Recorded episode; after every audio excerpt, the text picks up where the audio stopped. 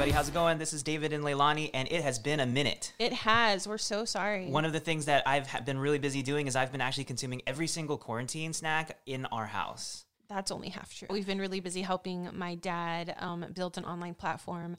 Um, given that the time that we're currently in, um, it, it was the perfect moment and the perfect opportunity for us to take advantage and and help him out in doing that. Yeah, so in between helping him with that, I have been carb loading. I decided to start my bulking season, so watch out. Next time you see me, it may look like fluffiness and fat, but I guarantee you there is muscle underneath there waiting to come alive. I'm positive. I believe You're looking you. at me like you don't believe me. I'm only halfway here because I'm leaving a comment on Instagram. I have had doubters my entire life, but you know what? I prove them wrong 20% of the time, 15% of the time. 15% of the time. anyway, so we just wanted to get on here and uh, talk about some different things. And one thing that we found pretty interesting in communicating with our friends and different people all around is this quarantine life has done a number on so many people. We're going to talk about one specific crisis that I think a lot of people are facing right now. Yes. Or have faced. And that is being in quarantine with those that you love and that are part of your family. Specifically your spouse. Your spouse, the one that you love, the one that you said, for better or for worse, you were going to live with them. I don't think for better or for worse included um, Corona 2020. No, that was not in the fine print. That that was was not. not. That was not in premarital. you premarital did not counseling. sign up for this. No. I don't know that any premarital counseling could have prepared you for quarantine 2020. Not at all. And I guarantee you, at least one or two couples out there were trying to find a coronavirus loophole in their agreement. well, did you see that? Like, it's like a meme or something that says um, for husbands to be careful because, like, be careful about making their wives upset because in 2020, um, the cause of death will always be Corona. it's so true. You got to be careful. So it's a real, it's funny, you know, we like to laugh about it. And there's tons of memes and everything, but uh, we know that that is something super, super real. Oh, something's happening. We got this new podcasting can you lower it? equipment. And Uh, now I'm oh, just no, I twisting think, stuff. I think that's the lowest that it goes, but we can tilt you like this. Watch. okay. Can I, like, or I have to, like, Yeah, there you go. Yeah, once we get our new like desk, we'll be able to like come in. It'll be like a lot closer. and these chairs are low too. These chairs are really low. So what we've done is we've actually taken over one of the bedrooms in our uh, in my in laws' house and created into a video photography podcasting studio. And it sounds very state of the art and very fancy. However, what it is is a collection of coffee side tables with different chairs and random pieces of furniture. Um, my favorite that David always uses is a random cardboard box to um, prop up a piece of equipment, like whatever that thing is right there. Yes, Um, what is it? It's like it's like an interface for your computer to put like mics and stuff into it. Oh, okay. So yeah, David has it propped up on a cardboard box because my cord is too short to reach from my camera to my desk where it should be. So I've literally MacGyvered this whole thing into this place of creativity. And so there's actually been a war between uh, war over the boxes that come into our home from online shopping because Mahina has been hoarding all of these boxes as well. she has she has built entire villages out of like you know like boxes you get from like Sam's Club or Costco. So my mom and I brought a whole bunch of those home whenever we had gone to Sam's, and we'd put the box by the trash can. And ten minutes later, we didn't even realize that it was gone. We'd find it a couple days later upstairs. You have to explain Mahina's like So Mahina has yeah, so Mahina has been stealing these boxes and bringing them upstairs and forming like tenements, like apartment buildings with these boxes for her dolls. So she basically stacks these boxes on top of each other. She glues them together or tapes them together, and then she forms living spaces inside of these boxes. I want you to know Mahina has access to like little houses and little things that they make for these dolls. So it's not that we're depriving our child of the to- No. of the toys that she wants. She's just finding joy in creating her own out of cardboard boxes. She is. She has created not a village or a small home. She's created basically an entire city. So Yes. Leilani always says that it looks like San Francisco. You know, like people living in boxes and like you know with all their random little knickknacks that are like valuable to them. Um, that's basically you have to tell them what how she described one of her boxes to you. Right. So I thought it was just a box, and I was moving stuff around randomly when I was playing with her, and she said, "No, you can't do that. That's the living room." And I'm like, "What do you mean this is the living room?" She goes, "Look." I was like, "There's a bed in there," and she goes, "No, that bed is a Murphy bed. It folds into the wall." And I'm like, "What do you mean?" And she shows me how she has basically had she has these tapes underneath this toy bed in this box, and she tapes it. She lifts it up on its side and tapes it to the wall. And she goes, "See, now it's a living room." and I'm sitting there like trying to figure out what classes I need to put this child in because she has the engineering prowess of an IKEA designer. Like she has thought of everything inside of these boxes. And so I realized that everything in this box has multiple purposes and multiple functions. This child is five. Didn't she like tell you like this is where they go to change? This is where they do. Oh, where Yes. they, no, the best one where she goes. This is where they go when they're sad. yes so there are also emotional zones in her in her tenement so you've got safe zones she doesn't just have safe zones she has places where you go when you're sad places when you go when you're excited and places where you just need to think and she has them inside of it and she knows exactly where they are these are not arbitrary decisions she's making like she has thought in her alone time this is what this is for so i'm going to start trying to figure out ways we can prep her for becoming president of some kind Yes. or maybe the dean of a university right? She's got all the skills. she is. And so quarantine has been an amazing time where we get to see these amazing gifts from our kids and all of the different aspects of, of our family that we didn't see before. How are you handling the homeschooling? Homeschooling has been one of the greatest joys of my life. It has been probably after marrying you and getting saved and seeing these children, that is probably up there in terms of significance. I'm pretty sure part of his soul dies every single day. He has to do homeschooling. It is a pleasure to educate the future generations. It is my honor to be able to care and mold their young minds to excellence.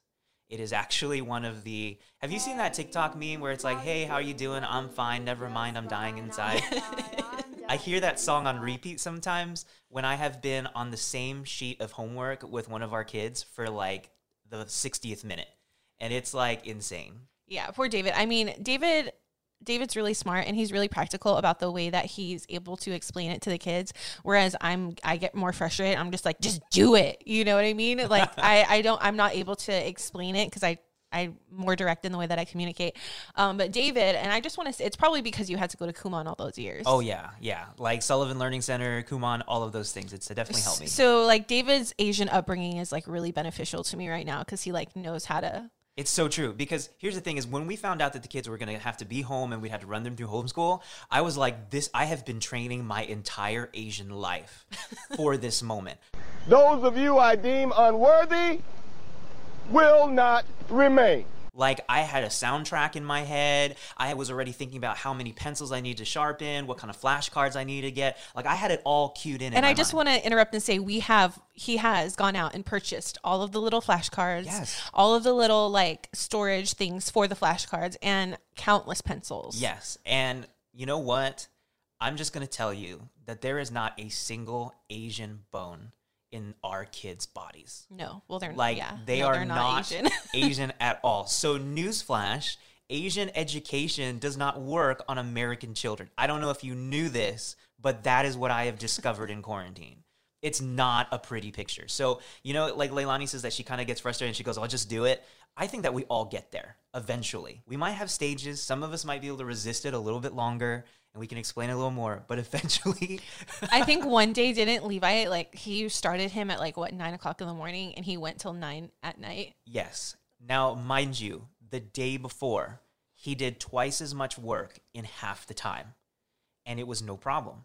The next day, I don't know whether he maybe he overloaded on Cheerios. I don't uh, I don't know whether maybe we we didn't do the right ritual in the morning, you know, whatever it was, but he was trudging for like 12 hours. Yeah, so like he- he found every excuse to get distracted or do something else, and Never in my 14 years as an educator have I seen such behavior. it was it, it was an adventure. And you know what about Levi is very interesting is he's almost exactly like me. And so I know how his brain thinks because I was the same way at that age. And so when I didn't want to do something, I would find legitimate excuses to not do something or to, to have other people help me. I was really good at that. So what's partially frustrating for me sometimes and drives me crazy is I'm seeing a mirror reflection of myself in this child. Uh, and I'm like, oh man, like this is what I put my parents through. This is what I put people through. it's like, all right, it makes sense why I didn't have that many friends growing up, you know? so messed up. It's true though. So yeah, so that's um our home how our homeschooling quarantine life has been going, and then also um re- like relationship wise with David and myself, um our approach is going to be a little bit different, and the way that we've dealt with it is going to be a little bit different because David said something really funny at the beginning of this. He said, "I feel like we've been training our entire marriage for quarantine." We have. So like ever since we're coming up on two years now in June. And honestly, like this is just our perspective and my perspective. Nothing has fundamentally changed about our day to day routine because naturally we always hang out with each other Yeah. 24 7. So we usually wake up. Well, you know, of course, it was a little bit different with the school, with kids not um, being in school, but we usually wake up, um, go to the gym, Yep. and then have Starbucks. Yes. Um, now the gym's closed, but Starbucks is still Starbucks open. is still open. So we're rolling there every Yeah. single morning. David has become like best friends with the drive-through baristas. It's there. come up to the point where the moment I put do the opening sentence of my order, they already know what the rest of my order is. And it's like so crazy, but again, that has not changed. So you're right, the gym has changed, but we've just replaced that with like sedentary living. Just like, you know, we're just recovering. This is our we are, rest. we are month. to come out of this looking like our best selves. It really You know what's hilarious is like I don't know when this episode's going to go up, but our state has actually be- begun its reopening phase. But I think because the beaches reopened yesterday, and we just drove by and waved. We're like, oh, Yeah. there you are. Like people out there are serious. Like we saw people loading up kayaks on their cars. and, Hey, I don't blame them. Coolers, they're like, we're going to the beach, and us, we kind of, yeah, we did just watch them do it as on our way to the Hawaiian shaved ice shop. So, like we said, nothing about our, you know, our. Well, I mean, things have changed. I don't want to say that For sure. Um, things have changed, um, but nothing about um like what we do normally each day has changed. If if not, I think we've been we, we've been really productive, especially when it comes to helping dad. But um, we are laughing because I know like a lot of my friends who are married and other people like everyone we know who's married. Um, it's been an adjustment for them. for sure. And that's kind of the crazy thing is because even for us, you know, generally it's not really been different, but even for us, we have felt an intensified pressure at times. And, you know, Leilani is so gracious and she doesn't bring it up, but I see the moments where she has to have a double portion of grace for me because I do something that I know annoys her, and yet she has like total grace for me. So even for us who have been preparing like Olympians for quarantine, uh, and we're used to this, it's been a little bit of a stretch. And so we can only imagine, you know, with someone who, you know, your your husband or your spouse or something has been working 40, 50 hours a week. And so you have that time that is your time. And you're used to being apart and you love them, you miss them, but you've grown accustomed to that time. And then all of a sudden, like something overnight happens and now all of your personal time is gone. And where you were able to be by yourself, now there is another being in your physical space lurking and watching you from afar. Like and I'm sure irritating you. Leilani has caught me about a dozen times just today, me just staring at her. Like, can you imagine how annoying that is for someone who's not used to that? Where your spouse is just staring at you. at Well, I will say this. I know when we first got married, you would do that and you would smile, and I would get like so angry, right? Because, well, again, my personality type. And I would just be like, why are you smiling and why are you looking at me? And you'd be like, because you're so beautiful. Yes. And so now at times like during quarantine, I feel like kind of a stalker. I'm like around the corner just like staring at her and like smiling, but before she looks up, I, like turn around well, the he, corner. well, real he quick. knows now. He knows that I'll be like, what? What do you want? exactly. And so I'm always down for a confrontation. she is, and that's another thing. Okay, Leilani is super Okay, gracious, yes. but Enneagram types, okay, she's an eight, confrontational, and it's not because they're difficult people, and it's not because they necessarily the there's a need for a fight. They just get energy from fights. Yeah, and so because we've been stuck in the house, I've noticed my need for confrontation increase. Yes, because Significantly. Because there's that one time where the bank had like placed a hold on a check we were depositing. Yes. And we're sitting there, and I'm like, she's like, "Did you talk with them?" I was like, "No, I'm just." Okay, I want to say like it didn't really matter. We didn't. we didn't were, we weren't like in need of the money or anything. But for me, it was more like the principle of the thing because it was a cashier's check, and I just from another financial institution, and I don't think that a bank should hold a cashier's check because that's guaranteed funds and blah blah blah. It's this thing because Leilani is a banker, used to be a banker, and so she knows what you're supposed to be doing. She literally Well, looks okay, hold me, on. And also, they wanted it to put a ten day hold on ten day hold on this check. I'm, I mean, I could understand two days. I probably would have let it go and just because you know it was a mobile deposit. I would have, I would have let it go. But the fact they wanted to hold the full amount for ten days and understand we weren't in need of the money at all. But And so here I'm like a non-confrontational guy. So I'm just like, ah, is it inconvenient? Yes, but you know what? It's probably good because then I won't spend it on like Mexican food. So that's a good thing. Leilani literally turns to me and says, "Well, I haven't had an argument yet today." Picks up the phone and calls, waits for an hour on hold just to have an argument with the Bank of America person. I did. I And- mean, I was very gracious. And that's where, see, some people think that like confrontational people are just all about yelling and shouting. No, I didn't yell once. It's not about the yelling and shouting. All I them. did was provide the facts of the situation to them. It is them asserting their facts to be able to just insert their will and the fact that justice is on their side. And then not giving up because I think that's another thing up. is people give up so easily, Right. And they get frustrated in the midst of giving up. So I didn't, I didn't get frustrated on the phone with them, nor did I give up. And guess what? An hour and a half later, that hold was released. and also an hour and a half later, I did not have to have an, a confrontation or argument with my wife for the sake of it. The whole day you were confrontation free. I was so happy. I had filled my cup by calling Bank of America. because there are times like before the quarantine where I could feel that she was having withdrawals from confrontation. And so I would literally find excuses to be out of the house because I knew that I was the only like viable partner for confrontation in the moment.